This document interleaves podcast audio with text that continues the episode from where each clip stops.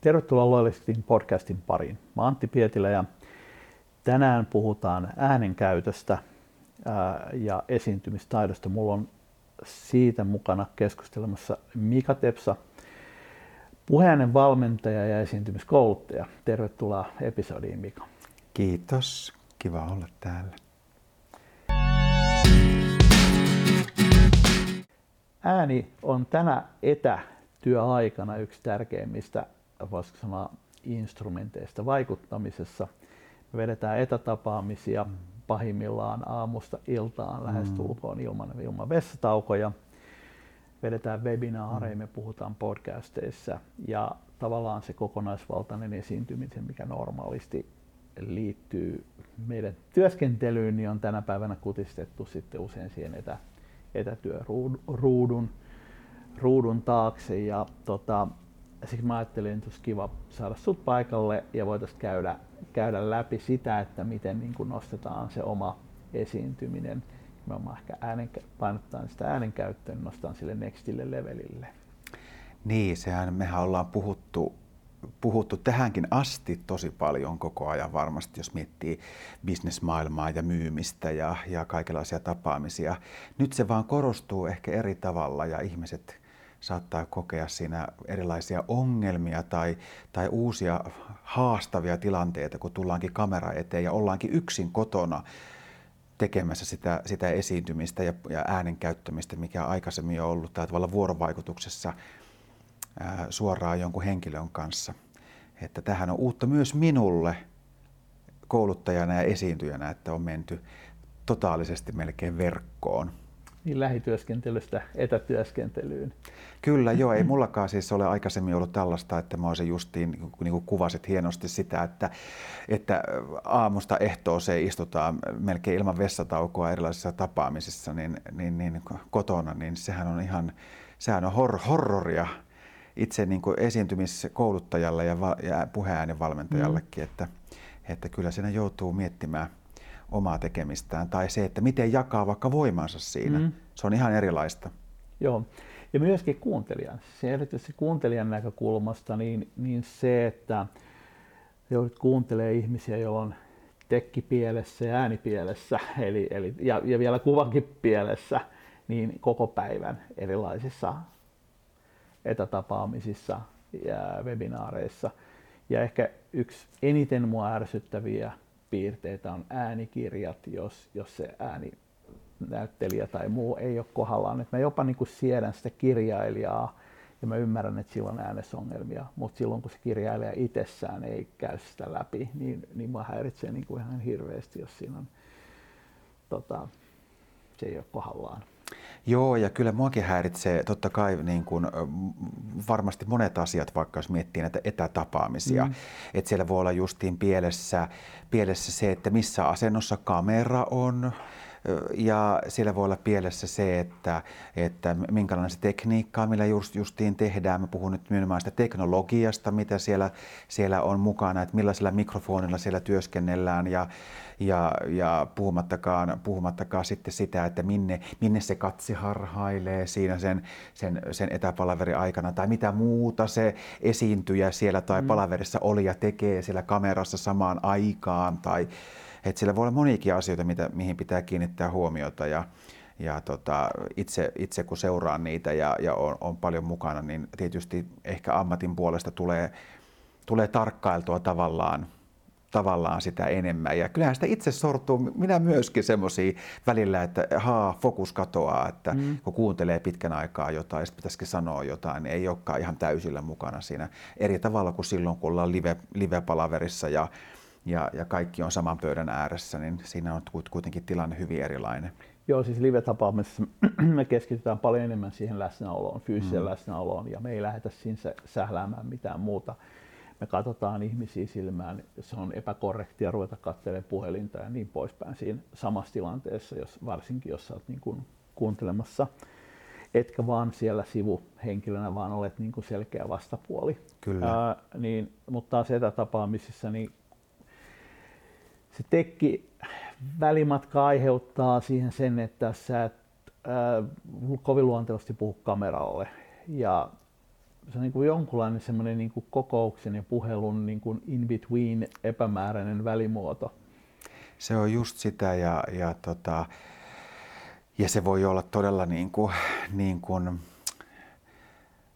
semmoista itselle häiritsevää juuri niin kuin kuvasit se, että, että nyt yhtäkkiä pitäisi sille kameralla niin kuin tehdä sitä, sitä, sitä esiintymistä ja sitä, sitä kontaktia, kun siellä ei ole se elävä, elävä henkilö. Koska meillä voi olla monille vaikka semmoisia mm, esteitä tai, tai haasteita siinä, että, että se kontaktin luominen saattaa olla live-tilanteessakin jo kommervenkkistä mm. olla ihmisten kanssa. Me ollaan jotkut tosi ekstrovertteja, jotkut tosi introvertteja, niin, niin, niin tämä, tämä saattaa, tämä, tämä kamera-aika saattaa olla introverteille jopa helpompi jossakin mielessä, koska he pystyvät niin kuin, tavallaan vetäytyä sen kameran taakse. Nyt me voidaan tietysti etätapaamisessa laittaa myöskin se kamera kiinni, mm. jos me, jos me niin kuin koetaan, että, että tota, se, se auttaa. Ja, näin, mutta silloin tämä äänihän korostuu, miten sitten sitä käyttää siellä ja, ja se, että haluaako sillä ilmaista mitä, haluaako sillä vakuuttaa, minkälaisen kuvan sillä antaa itsestään ja, ja, tota, ja mihin sillä pyrkii. Että, että nämä korostuu sitten äänenkäytössä varmasti tosi paljon silloin, jos ei meillä ole kamerat käytössä.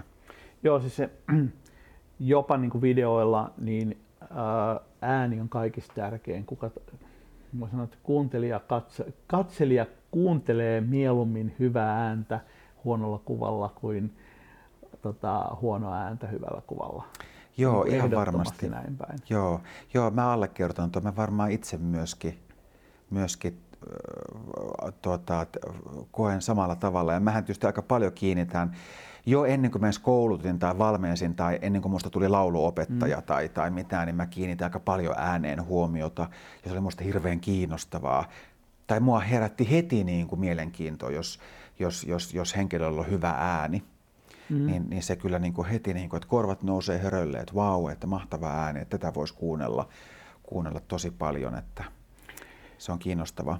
Radiotoimittajat, myyjät, joillakin myyjillä on hunainen ääni ja he saa mm. paljon enemmän kauppaa aikaiseksi, se lumoaa kuuntelijan, mutta jokainen voi kehittää omaa ääntään, eikö niin? Kyllä, että se tavallaan se, se myytti siitä, että joillakin on vaan sopiva ääni mm-hmm. radioon tai mm. joillakin on vaan sopiva ääni seminaari esiintyjäksi ja tekemään jotain tällaista, niin se on niin kuin myytti, että puheääntä ja tekniikkaa siihen, miten sitä puheääntä tuottaa, niin sitä voi harjoitella. Ja meillä on kaikilla samat äänentuottovehkeet täällä ääntöväylässä. Eli ihan samoilla, samoilla pelimerkeillä mennään sillä tavalla, että, että niitä voi kehittää ja ne on lihaksia ja, ja, ja äh, limakalvoja ja, ja tota, erilaisia niin kuin anatomisia asioita tuolla ääntöväylässä, millä me se ääni tehdään. Ja, ja tota, se on kaikille meille mahdollista harjoittaa niitä. Meillähän on olemassa kaikilla ääneen liittyvät edellytykset. Jos me mietitään, että me molemmat ollaan oltu pikkuvauvoja, niin me ollaan osattu käyttää vaikka minkälaista ääntä, kun me ollaan oltu pikkuvauvoja. Me ollaan osattu tehdä niin kuin isoa metallista ääntä ja, ja, ja kirkuvaa ääntä ja, ja piipittävää ääntä ja ihan siis kaikenlaisia ääniä silloin, kun me ollaan oltu pikkuvauvoja. Että ympäristöhän meistä muokkaa sitten vuosien aikana niin kuin jonkinlaista äänenkäyttöä meihin tai äänenkäyttäjiä. Ja, ja sitten se on semmoinen asia, mitä, mikä voi olla hyvin niin kuin erilainen riippuen siitä, että millä, missä me ollaan kasvettu ja kenen kanssa mm. ja millaisia ääniä me ollaan kuultu ja mitä me ollaan opittu. Tai että meillä länsimaissa kulttuureissa ehkä, ehkä lapsille saatetaan sanoa enemmän, että, shh, shh, shh, että älkää niin kovaa metas, mekastako, mekastako ja, ja, tota, ja sitten me opitaan olemaan ehkä vähän pienempiä äänenkäytössä tai, tai, tai jossakin muualla taas, taas muissa kulttuureissa niin kuin isot äänet on niin kuin hyvin luonnollisia tai, tai me mietitään vaikka, vaikka me, meidän sunnuntaa-aamun tota, kirkkoa, niin meille ei kauhean lujaa niin kuin virsiä, virsiä veisata tuolla varmaan kirkko ää, tota, Jumalan palveluksessa, mutta sitten mennään tuonne tonne tota, afro-maailmaan, missä on niin kuin, mihin mennään messuihin ja muihin, niin siellä vedetään niin kuin tosi isoilla soundeilla niin kuin, niin kuin lauletaan. Ja taas se on, se on niin kuin heille niin kuin tuttua. Että, että, että meillä on paljon tämmöisiä eroja, miten nämä, niin kuin nämä muokkautuu nämä lähtökohdat siihen äänenkäyttöön. Mm. Ja sitten se on suoraan kontekstissa, mä väitän, myöskin puheääneen. On tietenkin kaikessa treenaamisessa treenaa sitä niin kuin kapeata aluetta, eli mm. toistaa sitten samaa kävelyvauhtia puheessa Joo. koko ajan ja jää ne ylä- ja alapuolet käyttämättä ja ehkä muutamat huutamiset Kyllä. silloin tällöin, niin, niin siinä, siihen se jääkin. Että, tota, mutta voitaisiin käydä tässä läpi mm. ihan niitä vinkkejä, millä jokainen voi kehittää niin kuin helppoja asioita, mitä jokainen voi, voi tehdä oman, ää, oman tota, äänenkäyttönsä kehittämiseksi. Mm. Ja mä ehkä aloittaisin, mä aloitan tuolta tekkipuolelta, avaan vähän keskustelua siitä, mm. että, että ihan ensimmäinen juttu, niin kun sä puhut, niin sä kuulet sun äänenpään sisää, sisältä, mm. niin mä ainakin itseni aluksi on tosi vaikea ruveta editoimaan esimerkiksi omia videoita, mutta pikkuhiljaa sä, tulet, sä, sä rupeat ymmärtämään, mikä sun ääni on. Joo. Ja osa noista ää, mikrofoneista niin, ää, niin mahdollistaa sen, että sä voit laittaa kuulokkeet niin, että sä kuulet luuppina oman äänen samanaikaisesti, siis ilman viivettä, jolloin sä pystyt säätämään sitä äänettä niin kuin livenä. Esimerkiksi podcast-tilanteessa, audiopodcast-tilanteessa, niin, niin usein käytetään, käytetään luureja just siksi, että sä voit säätää sen, koska jos et sä saa sitä feedbackia, niin siinä käy äkkiä se, että sä rupeat huutamaan tai, hmm.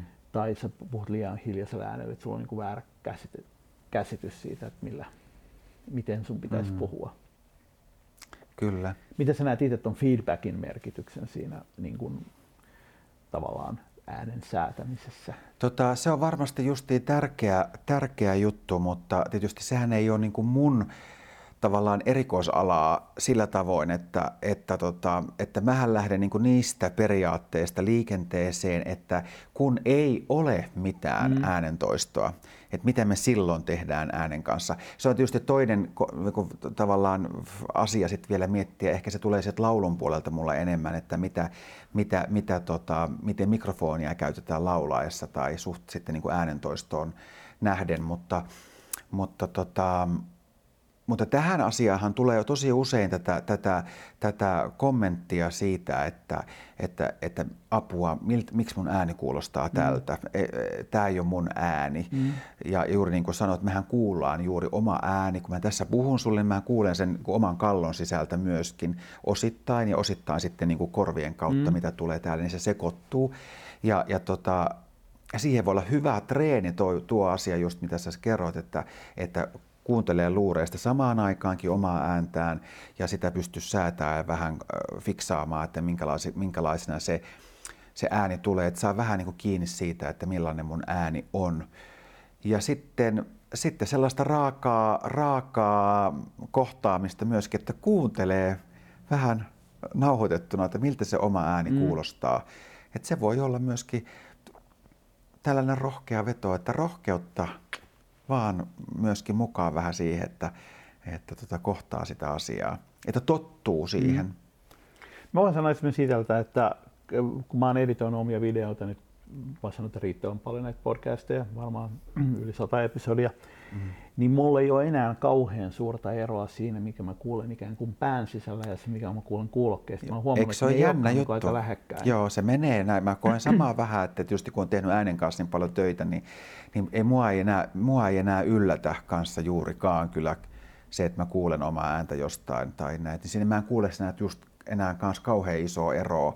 Joskus saattaa olla, mulle käy, saattaa itse henkilökohtaisesti käydä niin, että, että mä kuulen joskus, että aa, että onko mä niinku puhunutkin tai laulannut jotenkin niinku noinkin vaalealla mm. niin äänen värillä tai että ai se on ollutkin noin kevyttä tai että mulla on ruvennut, kun vähän, että on pyydetty esimerkiksi jossain työssä mä oon tehnyt jotain nauhoitusta, niin on pyydetty, että voisiko saada jotain tämän ja tämän tyyppistä ääntä ja vähän vaikka kevyempää tai aika kirkkaampaa, niin sitten mä oon tehnyt sellaista soundia, että mä kuunnellut, että oho, että onpas se, turpeaspa sillä nyt ässät suhisemaan jo niin kuin tosi paljon tai että se meneekin niin kuin tosi vaaleeksi se ääni jotenkin siellä, että, että siitä on tullut jotain semmoista hyvin niin kuin, vähän niin kuin lapsenomaista sitä, sitä äänenkäytöstä, että jotain mm. tämmöisiä joskus on yllättänyt, mutta, mutta se on totta, että kaikkeen tottuu ja sitä harjaantuu kuulemaan.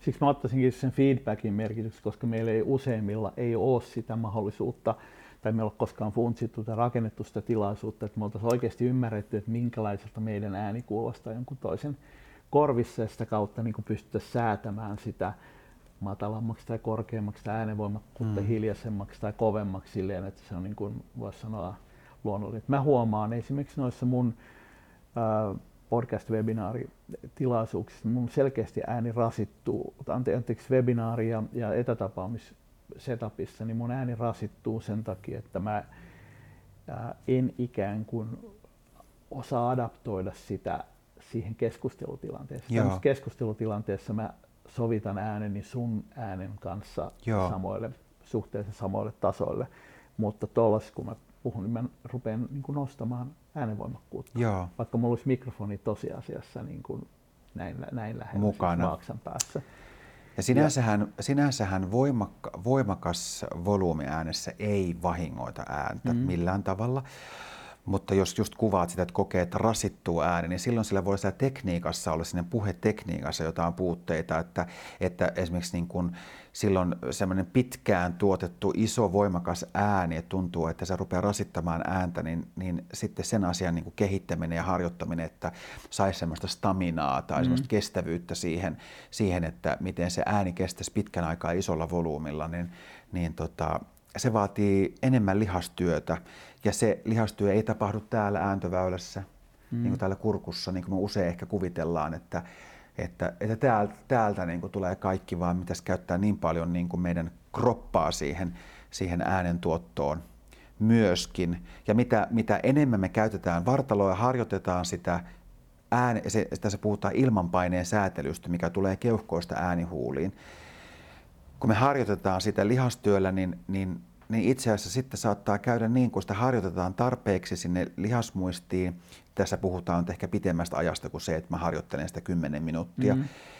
Niin, niin, niin se tavallaan se, se työmäärä tavallaan kevenee niin, että, että tota, jos ajatellaan, että mä teen niin kuin nyt harjoituksi, kauheasti harjoittelen sitä, sitä kehon mm-hmm. käyttöä, että mä saan sitä voimakasta ääntä aikaan tässä näin, niin voi olla, että, että tämä voimakas ääni niin onkin mahdollista tehdä myöhemmin paljon pienemmällä työllä Joo. kuitenkin, kun se on mennyt sinne lihasmuista. Että se ei tarkoita sitä, että mun täytyy tehdä kauheasti töitä niin kuin jatkossakin aina saadakseni iso, iso volyymi ääneen. Mä oon itse huomannut, että esimerkiksi tuollaisia, että jos joutuu lasten riitoja selvittämään ja joutuu huutamaan, että saa äänessä kuulla, niin on aika pitkäänkin äänihuulet niin kuin rasittuneena sen jälkeen. Joo. Et, ää, ja mulla on ehkä pikkasen samanlainen tulee just näissä etätapaamisissa ja muissa, jos mulla on luurit kytketty niin, että mä en kuule omaa ääntäni. Joo, tuossa voi olla justiin kyse siitä, siitä asiasta, esimerkiksi kun että, että tavallaan sen puhutaan la, niin kuin äänenkäytön tuesta, eli tuki on sitä lihastyötä, mikä mm. me tehdään vatsalihaksilla Joo. ja selkälihaksilla myös. Joo. Ja niiden niin kuin aktivoisi, aktivoiti, aktivoimisella, niin, äh, niin, tota, niin silloin se lihastyö voi olla, että se on vähän liian vähäistä siellä ja sitä pitäisi ehkä vähän harjoittaa. Ja yksi hyvä neuvo, yksi semmoinen hyvä kikka, ihan siis tosi yksinkertainen kikka on se, että, että puhuessa, kun käyttää vaikka isompaa volyymia juuri nimenomaan, niin keskitty siihen, että aina sillä fraasilla, minkä sä puhut, että mä kerron tässä, että olen Mika Tepsa ja olen puheäänen valmentaja ja esiintymiskouluttaja – Tämä voisi olla yksi fraasi puhetta, voisi ajatella näin. Niin tällä fraasilla mä ajattelen, että mä vedän mun napaa sisäänpäin samaan aikaan. En koko vatsaa, vain napaa. Ja napa tavallaan on se paikka, mistä, mikä aktivoi niin kuin alavatsan lihaksia enemmän. Ja silloin me, silloin me säädetään vähän sitä, että meidän pallea lihas ei nouse liian nopeasti ylöspäin ja työnnä sitä ilmaa liian nopeasti äänihuulien läpi. Ja se tasaa sitä painetta ja se, se, ja se navaan sisäänpäin vetävä liike niin kuin hidastaa sitä pallealihaksen liian nopeata nousemista. Ja se on muun muassa yksi semmoinen ihan perushyvä kikka, että se painakaa nyt mieleen, että napa sisään, kun haluatte isoa volyymia ääneen, niin se saattaa auttaa. mitä muita kikkoja? No sitten tietysti jos tuntuu, että jos, jos, jos, jos sinne, sinne ääneen haluaa jotain terävyyttä, kiinteyttä, semmoista, terävyys on vähän semmoinen asia, mikä jakaa. Meidän suomen kielessä terävä sana saattaa olla jollekin, tarkoittaa, että terävä on niin kuin wow, terävä tyyppi, terävä mm. juttu. Mä näen se usein niin kuin sellaisena. Mutta terävä voi myöskin olla semmoinen, että aha, terävä, että se tulee jotenkin niin kuin läpi. Että se on ehkä kaksi tämmöistä merkitystä, mitkä jakaa. Niin jos haluaa terävyyttä ääneen, mä puhun usein niin kuin sharppiudesta myöskin. Sharp, mm. niin kuin englanniksi tarkoittaa ehkä vähän musta ehkä niin positiivisemmassa, positiivisemmassa sävyssä niin sitä terävyyttä tai tarkkuutta ääneen, niin yksi, yksi hyvä keino siihen, sitä on saada lisää on se, että hymyilee vähän puhuessaan. Että nyt ajatellaan niin, että mäkä tässä hymyilen niin kuin, niin kuin, niin kuin maireasti tällä tavoin koko aikaa, mutta mä ajattelen, että mä pidän sitä hymyn ajatusta siellä vähän, kun mä puhun, koska se hymy kaventaa meidän ääntöväylää. Ja itse asiassa tarkalleen meidän ääntöväylän eteistä, joka on tässä meidän äänihuulien yläpuolella on ääntöväylän eteinen. Äänihuulethan on tässä aatamiomenan takana täällä äh, ääntöväylässä. Ja, ja se tila, mikä siitä lähtee, niin puhutaan, että se on ääntöväylän eteinen. Ja, ja, ja se ääntöväylän eteinen, mitä kapeampi se on, niin sitä terävämpi on se soundi, taikka voisi sanoa nyt jos mä vähän sitä, mä kavennan sen ihan niin kapeaksi kuin mä saan, niin se on aika terävä. Ja sitten kun se vähän niin kuin levenee ja sitten jos se levenee vaikka kuinka paljon, niin se tavallaan se ehkä vähän niin kuin leviää tämä mielikuvallisestikin tämä ääni. Mm. Ja, ja tota, jos sitä vähän antaa sen, sen, sen terävöityä tai kaventua, niin se kyllä terävöittää ja, ja kirkastaa sitä ääntä. Ja tämä ilmiö on nimeltään twang. Puhutaan twangista äänessä että se voi tarkoittaa sitä, jos, jos tämä olisi se, no, jos mm. äänihuulet, niin ja tämä on kurkunpään läppä, joka menee kiinni, kun me nielastaa, niin jotta se ruoka menee sinne ruokatorveen eikä henkitorveen, niin tavallaan tämä tila tässä niin kapenee, kun tämä kurkunpään läppä ja tämä kannurusto täältä niin kuin lähenee toisiansa. Ja mitä kapeampi tila, niin sitä terävämpi se ääni on. Mutta tätä, tätä, tätä tuota, tarvitaan sitä twängiä tavallaan koko ajan siinä äänessä, jotta se ääni, mm. ääni toimii, mutta, mutta se on yksi semmoinen, semmoinen keino. Ja tämä hymy kummallisesti tuo sitä twängiä vähän lisää sinne ääneen. Et nyt sitä aika paljon tietysti sitä hymyä mulla, mutta tämä on nyt vähän, oh. hyvä näyttää vähän sitä äärikitilannetta, että mitä se voi olla. Mutta mä pidän se pienen hymyajatuksen, niin se, se vähän kaventaa kaiken aikaa. Se on yksi hyvä, hyvä. Ja sinne verkko tapaamisiinkin, niin sinnekin se hymy on ihan todella mainio niin kuin Vaikka asia. ei olisi kamera päälläkään. Vaikka jos kamera päälläkään, niin kannattaa, sillähän voi hymyillä oikein pirusti siellä samaan aikaan. vaikka ei olisi, vaikka ei olisi kauhean hauskaa kerrottavaakaan. Se, mikä tietenkin yksi ongelma etätapaamisissa äh, on, että se tehdään istualtaan. Mm-hmm podcasteja myöskin tehdään paljon istualtaan, myyntiä tehdään paljon istualteen, eli se niin kuin äänen käyttäminen. Toki Joo. me tänä päivänä käytetään huomattavan paljon vähemmän puhelinta, me ollaan enemmän kiinni just näissä etätapaamisvehkeissä ja sitä kautta irti puhelimessa, jolloin meillä on ehkä vaikeampi nousta siitä pöydältä muualle. Mä ottaisin vielä tuolta tekniikkapuolelta kuitenkin pari asiaa, jotka mua niin kuin vastaanottavana yleisönä häiritsee, mm-hmm. häiritsee niin on, on se, että ää, niin kuin ihan oikeasti se läppärin mikrofoni on aika rajoittunut mm-hmm. ja samaten se huonetila, niin yleensä kotitilat on itse asiassa jopa parempia, koska meillä on verhoja ja meillä on tekstileitä ja näin poispäin. Et toimistoissa niin kuin pahimmillaan on ihan järkyttävän kauhea se tila, tila tilanne, eli sulla ei ole mattoja, sulla ei ole niin mitään tekstiilejä ja pahimmillaan sulla on betoniseinää seinää ja tota, mieletön kaiku. Me ei usein kuulla sitä, mm. hahmota sitä kaikua, kun me ollaan itse läsnä siinä tilassa. Joo. Me osataan jotenkin, meidän prosessori osaa poistaa sitä, mutta silloin kun me ollaan kuuntelemassa sitä, niin se on niin todella rasittavaa. Kyllä, se, se on kauhean kova se akustiikka just sellainen, että se tietysti kaiuttaa mm. ja se se tuo semmoista kummallista kuminaa ja, ja, ja, ja läppärin oma mikrofonihan tekee tällaista niin kuin hei, he, herkästi semmoista heijaavaa niin kuin mm. liikettä, että, että sinne myöskin sinne toistoon sitten, että Joo, mm. ja siellä saattaa lähteä kiertää ääni, ääni kun se tulee kaiuttimista. Siis sinänsä se ei välttämättä lähde kiertämään. Mulla on itsellä studiokaiuttimet ja mikrofoni se ei kierrä mm. Mutta kun sulla on se kaikuva tila, niin siellä voi tulla sen verran vaihe siirtymään, että sieltä rupeaa valua jotain, jotain läpi. Kyllä, joo. Et kyllä mäkin niin kuin, näihin tämmöisiin teknisiin asioihin kanssa niin kuin, usein kun kysytään, että mitä, mitä, mitä, mä te, mitä mä tekisin tähän mun esiintymiseen, niin pyydän usein tsekkaamaan nämä, kyllä nämä tekniset laitteet, että, jos, että, että, että tota, miten, miten niiden kanssa, mikä on niiden kanssa tilanne. Ja sitten konsultoi jotain sellaista vaikka sinua, mm. että, että miten, miten, miten, miten, mitä ne kannattaa olla, että, että mä tunnen nämä laitteet täällä paremmin. Joo niin kuin ääntöväylässä, että miten, miten niiden kasvaa, mutta se on totta, että jos se tekniikka on, niin kuin, nyt puhutaan niin kuin siitä vaikka läppärin tekniikasta, että jos se on niin kuin puutteellista, niin, niin sitä ei voi ihan niin kuin tällä myöskään mm. täysin korjata, että, että, tota, että, että vaikka olisi kuinka paljon tvängiä äänessä ja olisi, olisi tota, kuinka paljon tukea käytössä, niin se voi olla, että se ei sitten kuitenkaan niin kuin, se ei välity niin kuin, sinne. Se ei välity sitten niin kuin sinne. Että, mm. Et kun ajatellaan, että uh, hyvä mikrofoni tietokoneeseen sopiva maksaa noin sen reilu. Tulee USBllä kiinni, saat kuulokkeet liitettyä suoraan siihen mikrofoniin, jolloin sä tosiasiassa kuulet sen äänen myöskin, jos sä haluat, mikä sinulta lähtee ulos, eli saat tämän feedbackin toimimaan, jolloin sä opit siihen, että sä saat säännettyä sun äänen sopimaan Kyllä. siihen, mitä lähtee ulos niin, niin jollain tuollaisella saa tehty niin kuin suuren vaikutuksen siihen. Ja sitten to, toinen niin kuin, ä, tilaan liitettäviä tekstiilejä ja muilla, Joo. niin saat se kaikuu vähäisemmäksi. Meillä on esimerkiksi tässä, niin meillä on paksu matto, meillä on verhot, meillä on tauluja, jotka ottaa vastaan, meillä on jopa valaisin tämä, niin kuin, nämä diffuusiokankaat, Joo. meillä on akustiikkalevyt tuolla, meillä on akustiikkalevyt tuolla katossa. Kyllä. Eli täällä on niin kuin aika paljon verrattuna siihen, mitä tämä tila olisi, oli, oli silloin, kun mm. tuota, tyhjänä, jos tässä ei ollut niin kuin mitään muuta kuin kovat lattiat ja betoniseinät ja Joo. ikkunapinnat.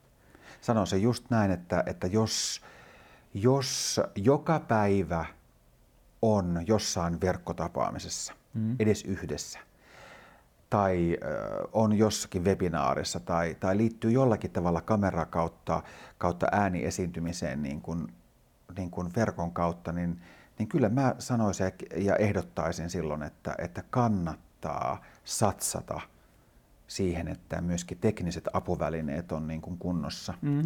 kunnossa, koska ne kyllä kertoo minusta niin kuin paneutumisesta ja siitä semmoisesta niin kuin läsnäolon hahmottamisen myöskin kyvystä, että, että, että läsnäoloahan voi harjoitella ka- kaikilla tavalla, miten ollaan läsnä tässä tässä ja, ja siihen on omat, omat niin kuin kikkansa, mutta, mutta kyllä niin kuin tekniset apuvälineet on tässä päivässä todella tärkeitä. Joo, saadaan niin kuin voisi sanoa, että päästään ensiksi sille tasaiselle alustalle eikä, eikä sieltä, pois sieltä ojasta.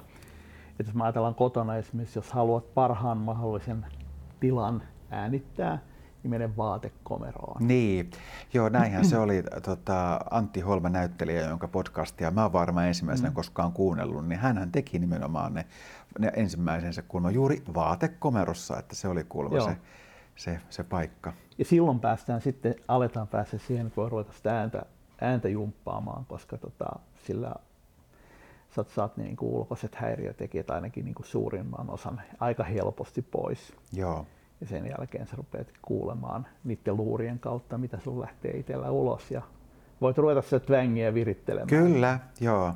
Ja se tvängiinkin liittyy semmoinen, semmoinen lohtu, lohtu tässä, että sitäkään ei tarvitse niin kuin, niin kuin opetella, että mitä se on. Se, tavallaan meillä on se kaikilla, mm-hmm. se tvängi siellä äänessä olemassa, mutta se, että, että mun pitäisi vähän teknisesti hallitsemaan sitä, niin, niin, tota, niin se, se, sitä voi vaan treenata, että, että se on justi hyvä, että kaikki me käytetään äänessä me käytetään äänessä twängiä, jos mietitään tämmöisiä nyt niin kuin sanoja ja ilmiöitä, tai kun mä puhun äsken metallista äänessä, niin, niin, niin tota, metalli ei ole ollenkaan niin kuin negatiivinen asia. Metalli on käytännössä volyymia äänessä. Me kuullaan heti, kun ääneen tulee metallia, koska siihen tulee semmoista tiettyä terävyyttä ja kuuluvuutta heti siihen ääneen.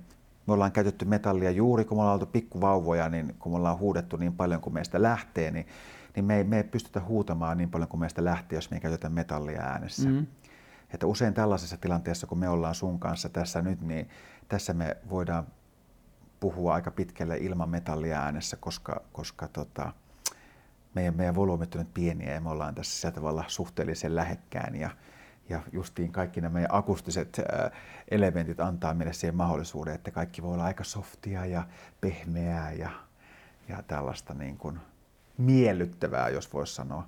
Hiljainen tila vaikuttaa toki myöskin siihen, että jos sulla on taustameteliä, niin sä rupeat kompensoimaan sitä äänellä, sä rupeat huutamaan, Kyllä. vaikka sulla ei olisi mitään syytä huutaa. Että just sen taaskin palaan siihen feedbackiin, että sun pitäisi ymmärtää, miten sun mikrofonissa toimii. Joo. Kuinka kaukaa se ottaa. Että osa mikrofoneista on sellaisia, että ne ottaa niin kuin laulu, mikrofonit, ne ottaa joka puolelta, mutta ottaa melko läheltä. Kyllä. Ja, ja to, osa mikrofoneista on sellaisia, jotka ottaa vaan edestä.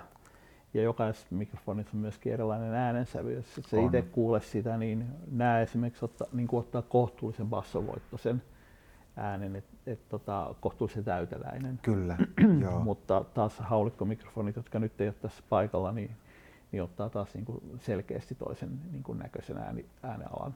Joo. Eli, eli sitten voi miettiä myöskin sitä, että jos häiritsee, niin se voi olla ihan niin kuin mikrofonikysymyskin, että miltä se oma, voisiko sanoa, julkinen ääni, Ääni. tuntuu, eli se mikä lähtee pilvoja pitkin ulos, niin, niin tota, voi johtua tämmöisestäkin tekijästä, mutta ennen kaikkea se on tietenkin se oma äänen käyttö.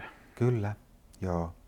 Ja tässä, tässäkin mä kanssa niin konsultoisin aina niin kuin, niin kuin ammattilaisia. että Niin kuin, itse olen konsultoinut niin kuin laulajanakin Mhm. niin kuin ammattilaisia siitä, että minkälaista mikrofonia kannattaisi itse käyttää tai, tai tota,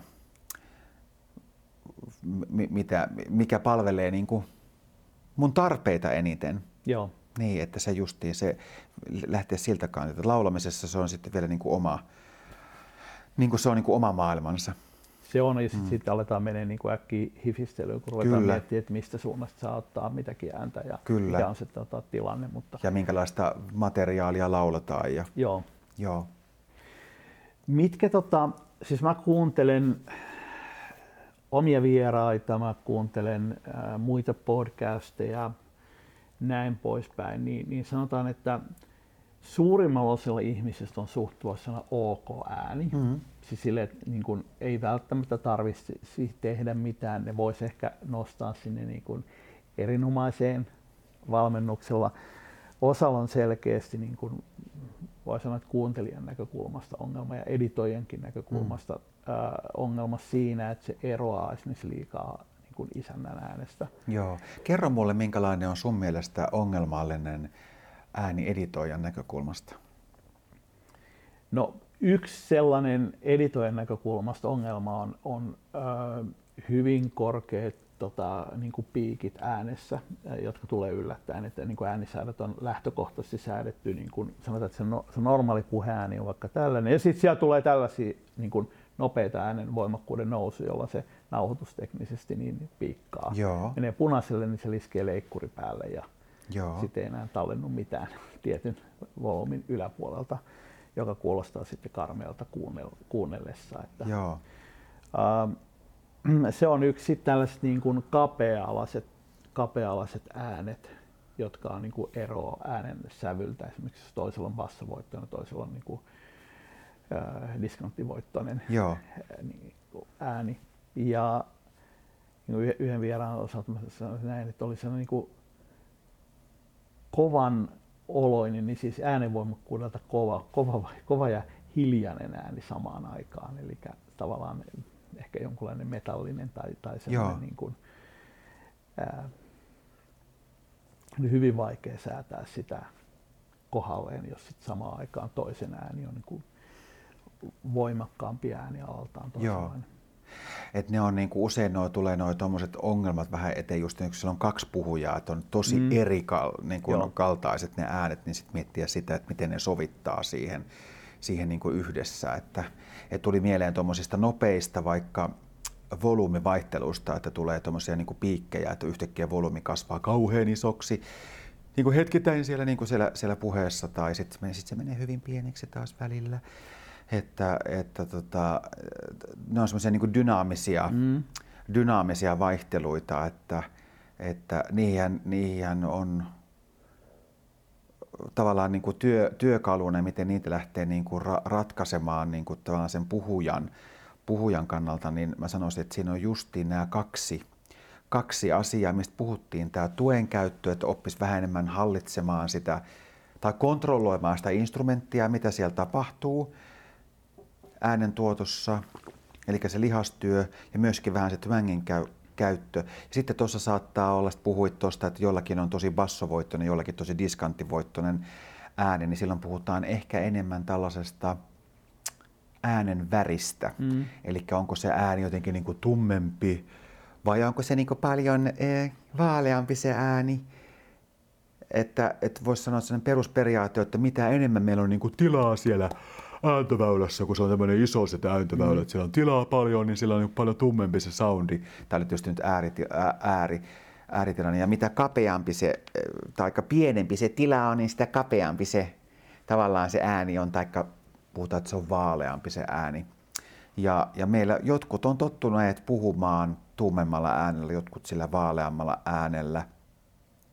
Ja jos henkilö tietysti haluaa puhua sellaisella äänellä, niin, niin silloin, silloin, se, silloin se on niin, että jos hän haluaa. Mutta jos hän haluaa vaikka, että hänellä on luonnostaan jotenkin tulee tosi vaalea äänenväri ja haluaa ruveta tummentamaan sitä, niin sitä voidaan niin kuin kyllä harjoitella, että, että sitä saadaan niin kuin vähän tummemmaksi. Kun mä tässä yhtäkkiä juuri mietin, että, että hyvä, hyvä esimerkki aikanaan oli, oli justiin tämä Margaret Thatcher, joka, joka, joka, joka oli, oli hyvin kimittävä ja vaalea ja aika kova puhesaundi, kun hänestä tuli poliitikko mm. ja sitten niin kun hänet valittiin ja kun hän tota, rupesi tekemään poliittista uraa, niin hänen ääntään hän koulutettiin ja nimenomaan tummennettiin. Että sitä mm. itse asiassa ei niinkään laskettu sitä, sen äänen korkeutta, vaan sitä vaan tummennettiin siellä korkeammalla Joo. sitä ääntä. Ja se saattaa auttaa jo siihen, että, että, että se tulee niin kuin ehkä yleismaallisesti miellyttävämmäksi tai vakuuttavammaksi. Me, meillä mm. usein ajatellaan, että tummempi ääni on jotenkin niin kuin vakuuttavampi, tai, tai oikeastaan puhutaan, että matalampi ääni olisi vakuuttavampi. Vaikka itse asiassa henkilö ei välttämättä puhu kovinkaan matalalla äänellä, jos ruvetaan niin säveltasoa katsomaan, että millä hän puhuu, millä säveltasolla, vaan, vaan se on vaan, niin kuin, se on vaan niin kuin tummempaa se soundi. Mä tässä nyt vähän Joo. tummentelen tässä aina vähän vauhdissa näitä soundeja. Yksi sellainen, mitä mua häiritsee varsinkin silloin, jos kuuntelee autossa, lenkillä, työmatkalla niin poispäin, että, niin kuin tänä aamuna olin, olin palaverissa, niin, niin olin autossa ja on taustameteliä, niin on se, että jos on kapea alainen ääni, hmm. niin sulla on niin kuin vaikeuksia saada sanoista selvää. Va, tota, koska se, siellä ei ole riittävästi vaihteluväliä, kun siinä lisää sen taustamelun melun päälle. Ja sitten tietenkin tämä korkeus, että jotkut äänet on, tai jotkut äänet on, joidenkin ihmisten ääni ää, ei ehkä voi sanoa olla, olla epämiellyttävä, mutta sanotaan, hmm. että se niin kuin voi olla jo niin kuin melko lähellä sitä, että se on epämiellyttävä. Joo. Tota, esimerkiksi liian korkea. Joo, ja sitten tämähän nämä on näitä makuasioita juuri, että, että kenen mielestä joku on epämiellyttävää ja jonkun mielestä joku saattaa olla miellyttävää. Ja perinteisesti on puhuttu ehkä sellaisesta, sellaisesta kanssa vähän myytistä liittyen tähän epämiellyttävään ääneen, että, että tällainen niin kuin voimakas, voimakas, volyymiltaan iso ja vähän terävä puhetapa, jota mä tässä ehkä nyt nyt vähän niin kuin matki, yritän matkia, niin että tällainen äänentuotto olisi niin kuin vahingollista ja, ja, ja, ja epäterveellistä ääntä. Jos me ruvetaan miettimään vaikka amerikkalaista, jotka tulee jostain Texasista ja ne puhuu niin kuin kaiken aikaa niin kuin tietyllä tavalla hyvin terävästi ja sharpisti, niin on ehkä mielletty, että tämän tyyppinen ääni olisi vahingollista äänelle. Mm. Mutta, mutta äänitutkimuksessa on, on niin todettu, että, että ei ole että se on, se on myöskin todistettua, että vaikka Texasin öljy, öljybisneksessä puhutaan tämän tyyppisillä äänillä koko ajan, tai puhutaan totta kai muuallakin, mutta se tuli, tuli vain esimerkkinä tässä mieleen, niin se ei ole epäterveellistä eikä vahingoita mitenkään ääntä, mutta saattaa olla, että, että esimerkiksi meille vaikka suomalaisille se saattaa kuulostaa niin kuin soundina tosi mm. oudolta tai Joo. jonkun mielestä vähän ehkä epämiellyttävältä. Tässä on ehkä se niin kuin mikä äänipersona olet. Ja mm. just kun me kuullaan se pään sisältä, niin sä välttämättä edes hahmota. Ehkä sun läheiset hahmottaa, mutta taas esimerkiksi kotiolosuhteissa saatat puhua eri tavalla, kun mm. siitä puuttuu se stressi, puuttuu se asematilanne niin poispäin. Osa etätapaamista saattaa puhua dominoivalla äänellä, se on voimakas ja, ja ää, vaikka sanat sinänsä eivät, kun asia kirjoitettuna ei eroaisi mm. jonkun toisen puheesta, niin siinä, siinä on sellainen niin kuin fiilis, että joku on pomottamassa. Kyllä. ja toisilla taas on sitten niinku heikko ääni ja selkeästi niinku enemmän voisi sanoa alistuva ääni, ja mm. vaikka se puhuisi kuin vakuuttavia asioita, niin siitä huolimatta ää, ne ei vakuuta.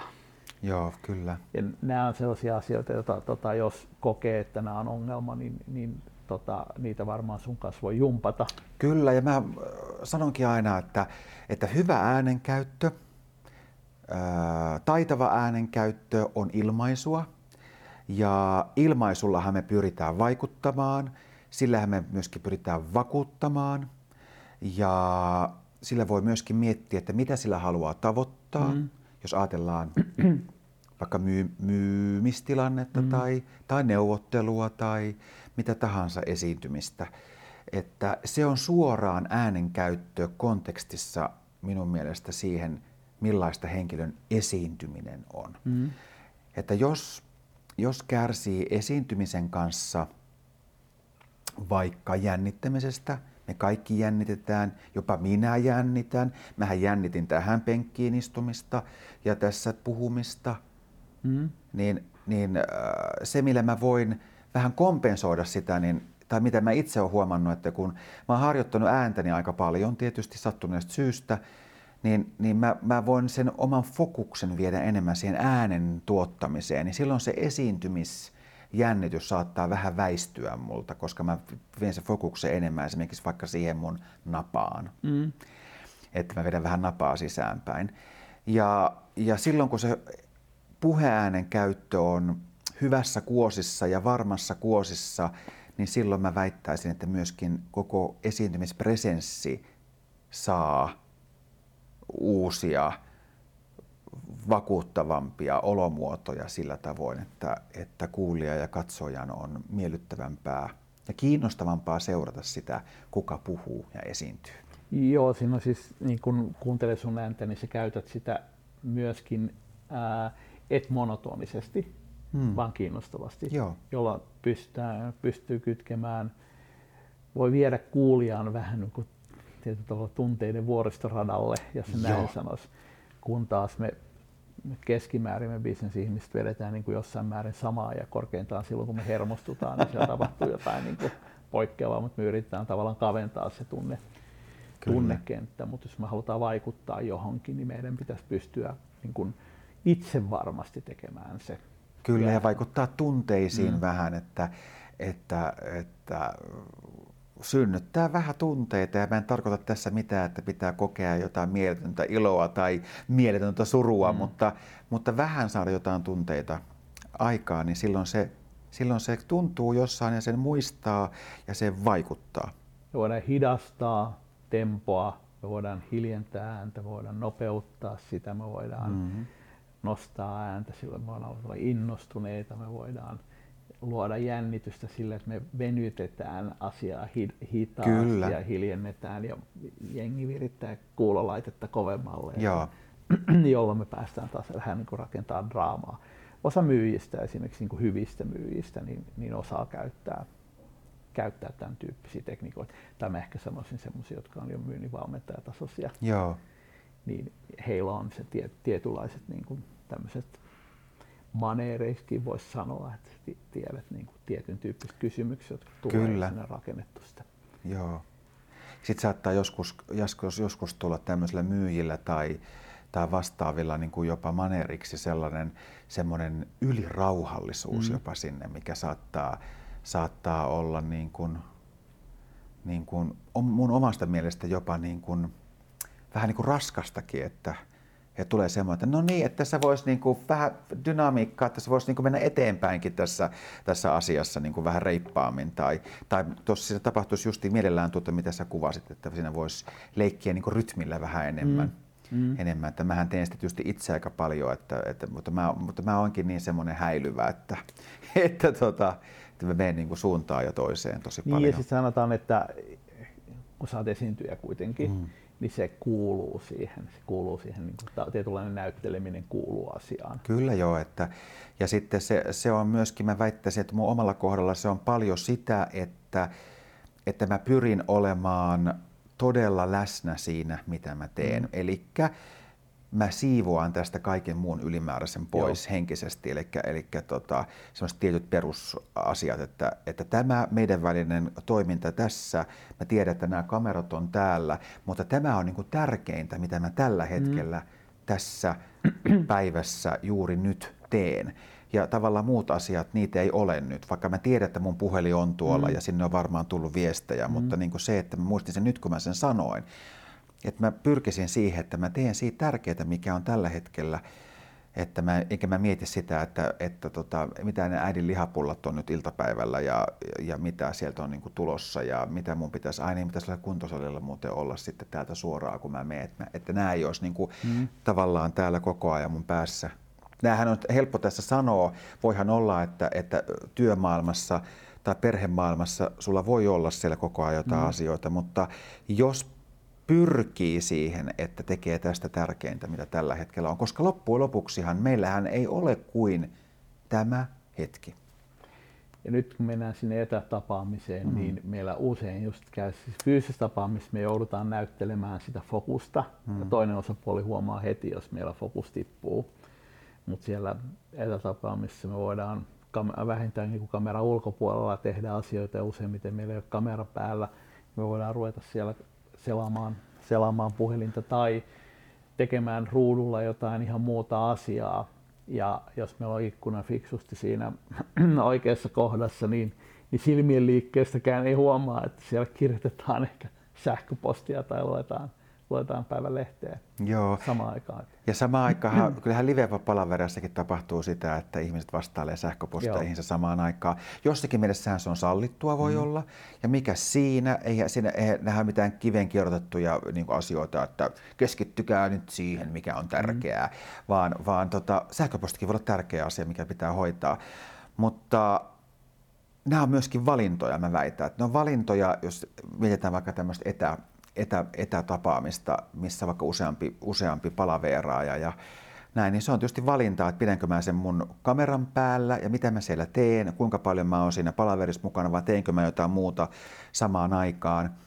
Se on valintakysymys ja, ja, ja tota, tietysti mä toivoisin itse, kun jos mä pidän webinaaria, että mä kykenisin tekemään sitä mun webinaarista omalla äänenkäytö käytöllä sekä esiintymisellä plus tietenkin vielä sisällöllä mm. sellaisen, että sitä olisi läsnäolijoiden tai siis seuraajien mahdollisimman kiinnostava seurata niin, että niillä ei olisi tarvetta tehdä mitään muuta samaan aikaan. Mm.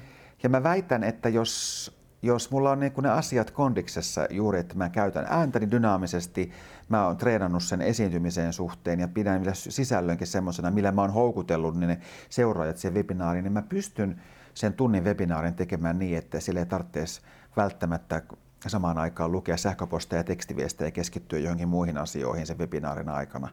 Että, että se, se on niin kuin, nämä on niin semmoisia harjoittelu, harjoittelu asioita niin kuin äänen käytössäkin, että, että kun tarpeeksi toistetaan lihasmuistiin asioita, niin se rupeaa toimimaan. Mä sanoisin just, just näin, että siis tavallaan analysoisin niin, että kun sä on se esitys esiintymistilanteessa, erityisesti webinaarit on siinä haastavia, kun sä puhut kameralle. Mm. Uh, sä puhut yksin kameralle sulla ei ole yleisöä se, ja sä oot epävarma siitä, että onko tämä niin kuin, saat sen yleisön kiinni. Sulla on useimmiten sä et ole vetämässä sitä niin kuin kahdeksatta kertaa sitä samaa dekkiä, vaan sä oot ehkä ekaa mm. kertaa vetämässä, jolloin uh, ehkä se yleisökin on erilainen. Live-tilanteessa aina niin kuin näet, että saat sen yleisön syttymään, sulla on jonkunlaiset kikat ja sen jälkeen sä tulet niin kuin itse varmemmaksi ja sen jälkeen se homma lähtee rullaamaan, mutta aina aluksi olet epävarma, että pitäisikö tätä mun settiä ihan tylsänä mutta kamera edessä sulle ei vielä edes sitä feedbackia tule. Niin kaikki asiat, jotka niin kun mahdollisesti saa sulla epävarman tunteen, jos niitä pystyy fiksaamaan, niin, niin helpottaa. Ää, se, että sulla tekki toimii, Kyllä. niin tota, jos sä stressaat sitä, niin sulla on ongelma. Sulla menee fokusta siihen.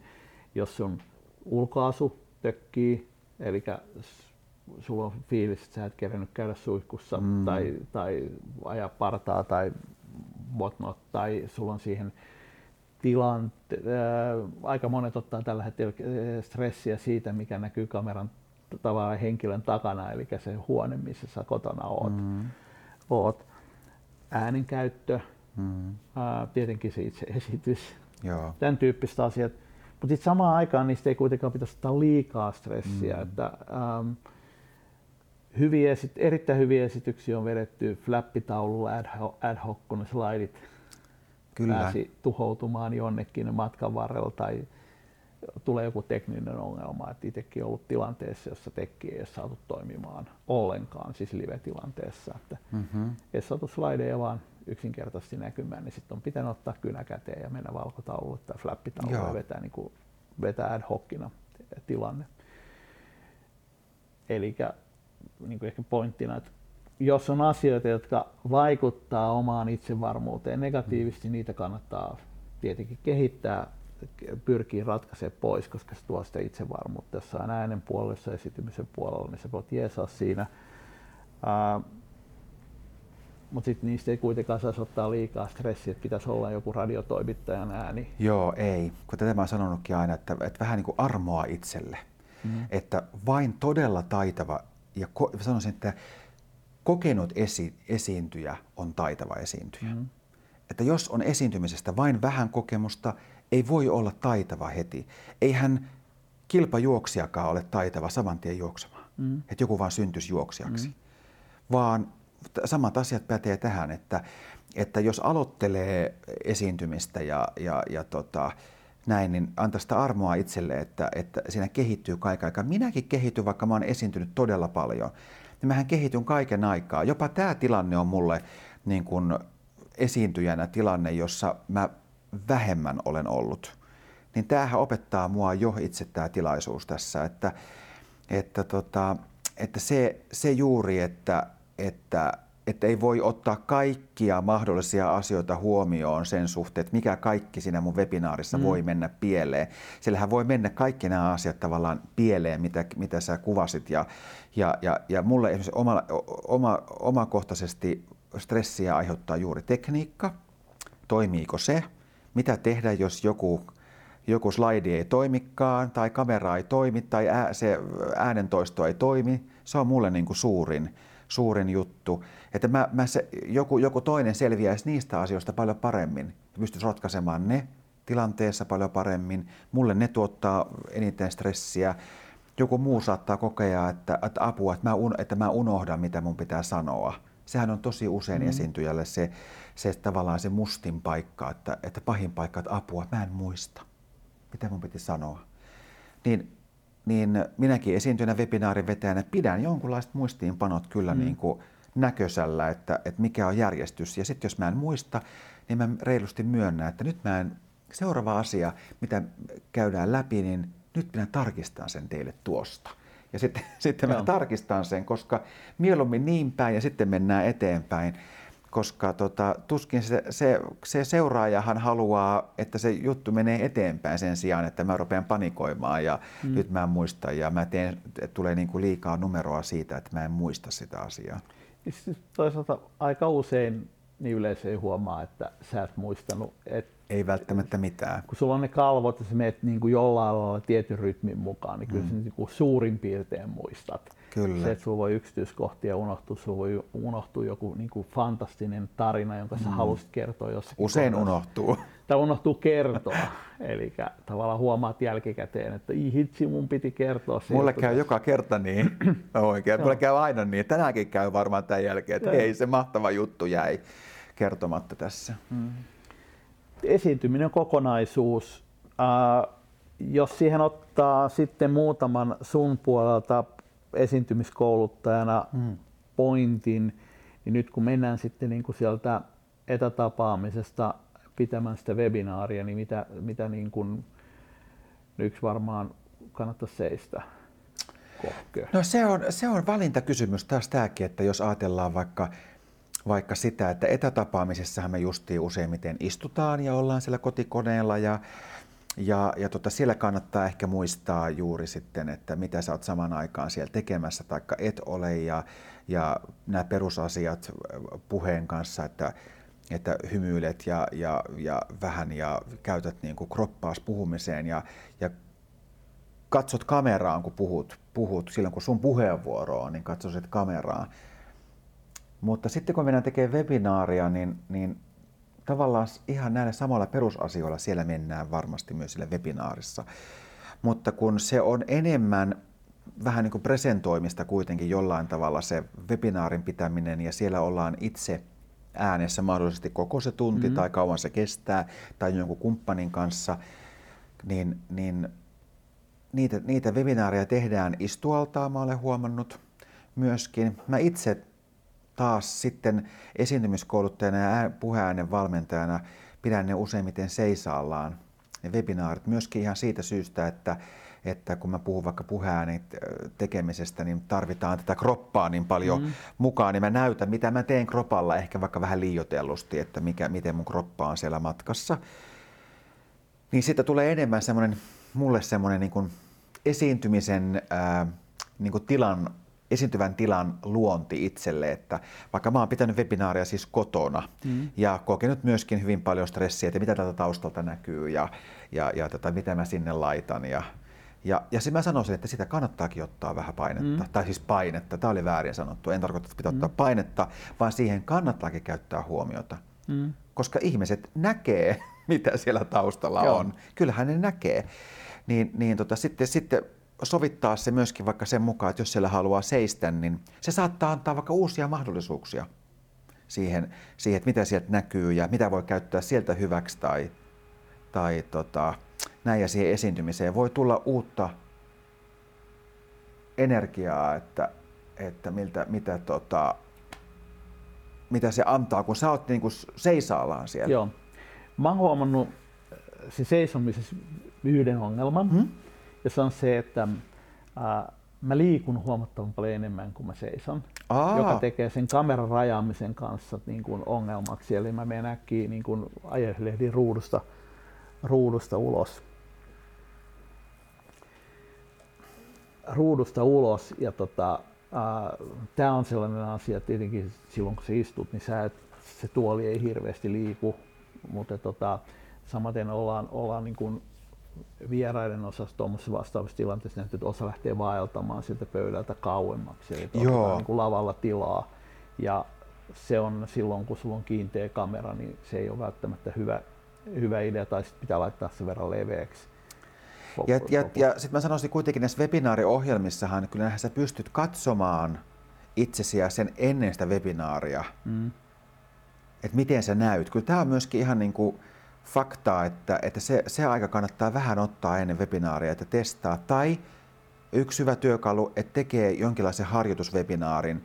Siis mä en tarkoita, että koko webinaari pitää vetää harjoituksena, mm. vaan tekee vaikka edellisenä päivänä jo, näin mä oon tehnyt, että mä oon ottanut niin kuin harjoituksen niin, että testataan, että kaikki tekniikka toimii, miten se toimii. Plus mä näen myöskin siinä harjoituksessa, että ahaa, kamera on tuolla, minkä verran mä voin täällä, mikä, minkälaista välystä tämä antaa mulle liikkumiseen. Tai jos tämä ei anna mitään, niin missä mun pitää seistä tai kannattaa seistä, jotta mun fokus on, on hyvin ja, ja tota siihen katsojaan ja seuraajaan nähden, Joo. että sinne voi niinku harjoitella. Joo. Kyllä se kannattaa käyttää vähän aikaa.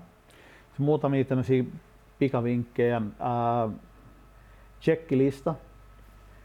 Ää, me esimerkiksi näissä omissa tuotannoissa, niin, niin Jarilla on pitkä checklista. Joka kerta, kun me lähdetään liikkeelle, jos me ollaan koskettu johonkin kalustoon edellisen niin kuin setupin jälkeen, niin käydään läpi, että onhan nämä tehty. Ja se on niin kuin aika pitkä, pitkä lista. Tämä on niin kuin lentokoneen kapteenit käy joka ikinen kerta lentäjät sen läpi siitä mm. huolimatta, että niillä on 2000 lento, koska asioita unohtuu. Ja se tuo sen itsevarmuuden siihen, että sä oot käynyt läpi, että onhan toi kytketty, onhan tämä kytketty, onko mulla valot päällä tai pois, onko mulla tausta kondiksessa, eihän siellä roikussa paita siellä kuivumassa siellä tota, ää, ka, siis aika monilla on kaapisto takana. Joo, mullakin on kaapisto Joo. kotona takana. Jos se on jäänyt auki, niin oh my lord. siis nämä on just niitä asioita, jotka sä käyt läpi, jotta sulla sit kun se alkaa, niin sä oot tavallaan niin kuin luottavainen, että homma toimii. Kyllä. Joo, toi on kyllä todella hyvä, hyvä tota, checklista. Ja koneessa tarkoittaa sitä, onhan mulla ne notifikaatiot pois, onko mun puhelin äänettämällä ja, ja niin poispäin.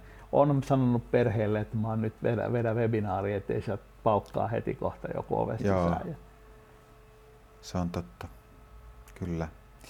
Et näitä, näitä kannattaa kyllä käyttää, käyttää tuommoista checklistaa, checklistaa, jos on niinku taipumus, taipumus niinku unohtaa. Tai siis vaikka ei olisi taipumustakaan unohtaa, niin, niin tämmöisiä asioita kannattaa panostaa. Mutta täytyy ehkä ottaa tuo itsekin käyttöön tuo checklista. Se purkaa ne paineet pois sieltä. Sä tiedät, että sä oot tsekannut ne asiat. Sen takia siellä onkin niin kuin mm. triviaaleikin kohtia, jolla tota, se vaan niin kuin lentäjäkin varmistuu siitä, että onhan me joka ikinen namis kulkkelee oikeassa sanossa. Sulle tuu siinä keskellä kiitorata, saamari. Joo. Jarrut ei toimi. Ja, nyt me ollaan lähestymässä V2, Joo. eli sitä hetkeä, jolloin sä et enää voi tehdä, tehdä mitään. mitään. Ei saamari, se sulake unohtu laittaa. Niin siinä vaiheessa tota, sä et vaan halua sitä. Vähän vastaava tilanne, että sä et halua, että sulla tekniikan kanssa Kyllä. Tulisi lisää ongelmia. Aina niitä tulee, mutta... Mm. Mm. Kyllä. Mites hei, mennään sitten tota, mennään sit siihen, että miten, miten sä voit auttaa. Sä oot tosiaan hmm. puhetaidon valmentaja Kyllä. ja esiintymiskouluttaja. Ja jos Joo. joku haluaa nyt lähteä kehittämään omaa, omaa tota, jompaa kumpaa, hmm.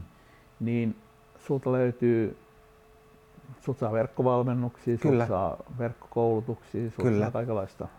Joo, mä koulutan mielelläni äh, nyt verkkoaikanakin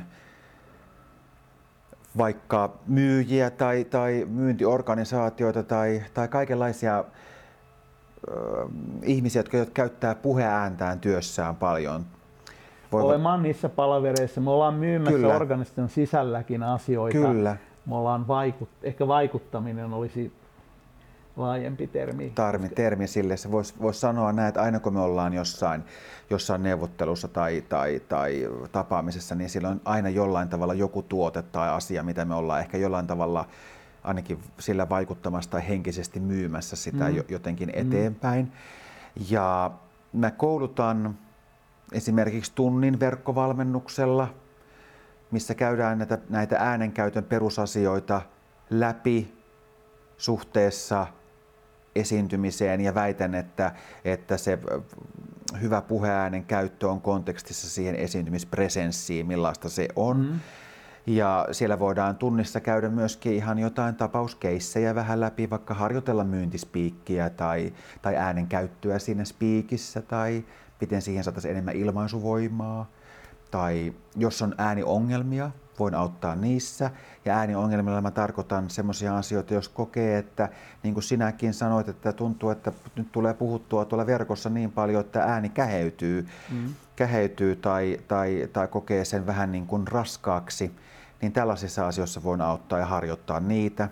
Niitä voidaan katsoa tuollaisessa verkkovalmennuksessa myös ryhmällä, mutta sitten valmennan tietysti myöskin ihan yksityisesti niin, että, että sinäkin voit tulla valmennukseen, äänenkäytön ja esiintymistaidon niin kuin valmennukseen ihan yksin ja tehdään sessio kahdestaan ja katsotaan mm. niin kuin henkilökohtaisesti sun lähtökohdista, mihin asioihin sä tarvitset apua. Esimerkiksi justiin tähän, että saadaan lisää tämmöistä kestävyyttä ääneen, taikka, taikka saadaan lisää vaikka volyymia ääneen, tai, tai saadaan lisää just dynamiikkaa, että saadaan vaihteluita siihen äänen käyttöön. Taikka sitten sitten voidaan keskittyä jollakin tavalla siihen esiintymisjännitykseen tai purkaa sitä, että mitä, miten sen kameran kanssa kannattaisi olla, tällaisia asioita. Ja valmennan verkossa ja myöskin tietysti livenä, livenä workshoppeina, myöskin mahdollisesti sitten pitempinäkin workshoppeina, vaikka yrityksille tai yhteisöille, mm. että ollaan tehty vaikka puolen päivänkin tämmöisiä työpajoja, missä sitten vähän voidaan enemmän harjoitella. Että en niinkään halua luennoida äänestä. Tietysti jotain perusasioita mm. anatomisesti kertoo vähän, että ihminen, ihminen niin käsittää, että ahaa, mistä se ääni tulee ja missä se syntyy. No se syntyy äänihuulissa, ei se sen kummemmassa paikassa Joo. synny, mutta siihenkin joskus kuvitellaan, että jossakin alavatsosta se tulee se ääni. Se sieltä alavatsasta tulee, se tulee äänihuulista se ääni, mutta se lihastyö me tehdään vähän muualla, millä me säädellään Joo. sitä ilman painetta. Että tällaisia, tällaisia asioita. Ja sitten tietysti verkkokurssi on nyt tulossa – tulossa, että mistä voi saada jo aika hyviä pointseja siihen, seitsemän moduulin verkkokurssi äänen käyttöön ja esiintymistaitoon liittyen. Ja sen kurssin nimikin on osuvasti Ole tähti. Verkkokurssi sinulle, joka haluat loistaa. Haluat loistaa sitten äänen käytössä tai esiintymisessä muuten. Että, ja nimenomaan on ajateltu niin, että siellä, siellä puhutaan ihan kokousesiintymisestä, Joo seminaariesiintymiseen ja, ja tota, vähän estraadiesiintymiseenkin, että, että täytyy katsoa, jos me pitäisi joku sellainen estraadikurssi sitten pyöräyttää jossakin vaiheessa erikseen, mutta siinä on ajateltu nimenomaan, nimenomaan niin kuin, niin kuin ihmisiä, jotka tekee työtä äänen kanssa niin kuin, tai äänensä, ää, oma ääni työvälineenä mm. jollakin tavalla. Joo, ja siis kun ne voi olla pieniä asioita, jos haluaa korjata. Joo. Tai pieniä asioita, joilla haluaa parantaa. Et, äh, kysymys voi olla siitä, että sä koet, että sulla on jossakin joku asia, joka sua häiritsee ja sä haluat fiksata sen. Jotkut on sanonut, että sulla on heikko ääni, jotkut Joo. on sanonut, että sulla on kimeä, että kimität, tai jotkut on sanonut, että sä puhut kauhean dominoivasti Kyllä. tai kovaa. Ne voi olla sellaisia, sitten toinen, toinen varmaan on just se, että sä koet, että no, okay, kaikki on hyvin, mulla on ok ääni, mutta miten, miten sitä voisi tehdä vielä vaikuttavamman. Vaikuttavamman, kyllä, juuri näin. Että, että, että, ja, halu, ja sitten halutaan, on näitä uskomuksia ja myyttejä, mitä, mitä, mit, mitä liittyy sinne ääneen, että just, että, että vai, vaan, vaan jollakin, kun mulla on nyt niin pieni ääni, että ei mulla ole tämän ison pääntä, että, että jo, jollakin vähän on iso ääni, ne voi puhua kovalla äänellä ja voidaan kaikki puhua kovalla äänellä ja sitä voidaan harjoitella se voi olla just yksi syy tai, tai, tai sitten se, että joku vaan sopii sitten esiintymään, että ei se jännitä koskaan. Sitä voidaan harjoitella sitä asiaa, että jännittäisi vähemmän. Ja, ja mitä muita tämmöisiä näitä myyttejä, mitä, mit, miten liittyy niin kuin esiintymiseen. Mä oon niistä itse hyvä esimerkki, koska en mä ole ollut lapsesta asti mikään niin kuin esiintyjä. Mm. Mä, mä jännitin ihan hemmetistä ja pelkäsin niin kuin koulussa piti tehdä jotain tai mulla oli joku ihmeellinen hinku, että jos tein niin näytelmäkerhoon tai päästä vähän laulamaan ja runoja esittämään ja lausumaan, mutta mä jännitin aivan, aivan niin kuin mahdottomasti. Että harjoittelemalla se on tullut se, että, että siitä on tullut luontevampaa mm. mulle. Samoin, ja se mitä itse on nähnyt, niin, niin monista introverteista niin kuin kuoriutuu hämmästyttävän hyviä mm. esiintyjiä sit loppujen lopuksi. Eli se kysymys ei ole, niin kuin, ei ole siitä, että esiintyjäksi synnytään, äänenkäyttäjäksi synnytään. Totta kai sulla saattaa olla, että sulla käy niin kuin hyvä tuuri, tuuri, että sulla on niin kuin tietyt asiat kohdallaan suoraan, sulla te- tekee kauheasti hinku sinne lavalle, sä et pelkää mitään, sun äänessä on niin kuin kohtuullisen hyvä jo hmm. lähtökohtaisesti niitä tarinoita kauhean kiva kertoa tuolla lehdistössä ja muualla, mutta tosiasiassa niin kuin monet on kuitenkin edennyt sitä niin kuin hidasta, hidasta tota polkua pikkuhiljaa Kyllä. esiintynyt ja esiintynyt ja päässyt isommille lavoille ja isompiin, isompiin kuvioihin ja, ja tota, voi olla niin kuin hyvin merkittäviä vaikuttajia tänä päivänä ja jos mennään se 10-20 vuotta tai viisikin vuotta ajasta taaksepäin, niin, niin, niin niitä kavereita olisi saanut firman niin kuin sisäiseen aamiastilaisuuteen puhumaan. Kyllä, ja mä, mä sanoisin, että kyllä tässä kohtaa mä olen uskonut tämmöiseen asiaan niin kuin omalla kohdalla, että, että jos mä haluan jonkun asian, mä haluan menestyä jossain asiassa, niin mä tarvitsen valmentajan. Mm-hmm joka auttaa mua siinä. Että yksin mä en niin kuin ratkaise niin kuin sitä omaa menestystä. Et jos mä haluan olla hyvä äänenkäyttäjä ja, ja esiintyjä, niin mä tarvitsen siihen valmentajan. Tai mä tarvitsen ehkä niihin asioihin jopa kaksi valmentajaa. Tai että joku mm. valmentaa mua jossain kohtaa. Että jos sä haluat olla tosi kova, niin hanki itsellesi valmentaja, joka puuttuu niihin asioihin, joita sä et itse huomaa. Esimerkiksi vaikka äänenkäytössä. Mm niin, niin valmentaja voi olla se, joka huomaa, että mitä asioita sun kannattaa ehkä sieltä vielä niin kuin korjata ja parempaa, jos sä haluat tulla todella hyväksi ja menestyä sen asian kanssa niin, että, että sun voit vaikuttaa sun puheäänellä niihin asioihin, joihin sä itse haluat vaikuttaa. On se sitten kyse puhumisesta tai laulamisesta niin mä väitän, että näin se, näin se asia on. Että mulla on ainakin ollut tosi kovia valmentajia niin kuin mun elämässä, elämässä molemmissa asioissa niin kuin esiintymiseen, esiintymiseen liittyen sekä niin kuin äänen käyttämiseen mm-hmm. liittyen. Että mä oon käynyt kuitenkin sanotaanko niin semmoisen koulutuksen myöskin läpi, jossa äänenkäyttämisessä, jos mä väitän, että, että mulla on niin kuin maailman kovimpia äänenkäyttäjiä, jotka on mua kouluttanut. Jos mä ajatellaan urheilijoita, kuinka mm. monta urheilijaa, huippuurheilijaa tiedät, joka, jolla ei olisi henkilökohtaista valmentajaa? Sepä se, että kyllä se niin kuin, mä väitän, että tässä on niin kuin, niin kuin, tässä on, tässä on niin kuin ideaa tässä valmentajassa. Mä en ollut ehkä ajatellut sitä valmentamisnäkökulmaa ennen kuin mä itse opiskelin äänenkäytön ammattilaiseksi. Mutta hei, tähän voisi olla hyvä lopettaa. Mm-hmm. Kiitoksia Mika, kun pääsit paikalle ja me pannaan tuonne descriptioniin. Sieltä löytyy linkit myöskin siihen tulevaan koulutukseen. Joo, kiitoksia. Oli kiva olla vieraana. Hei, kiitoksia kaikille kun kuuntelitte katsotte tänne asti ja pysykää kanavalla. Ensi viikolla uusi, uusi episodi. Etsitään taas, mistä sitä menestystä löytyisi. Kiitos ja kuulemiin.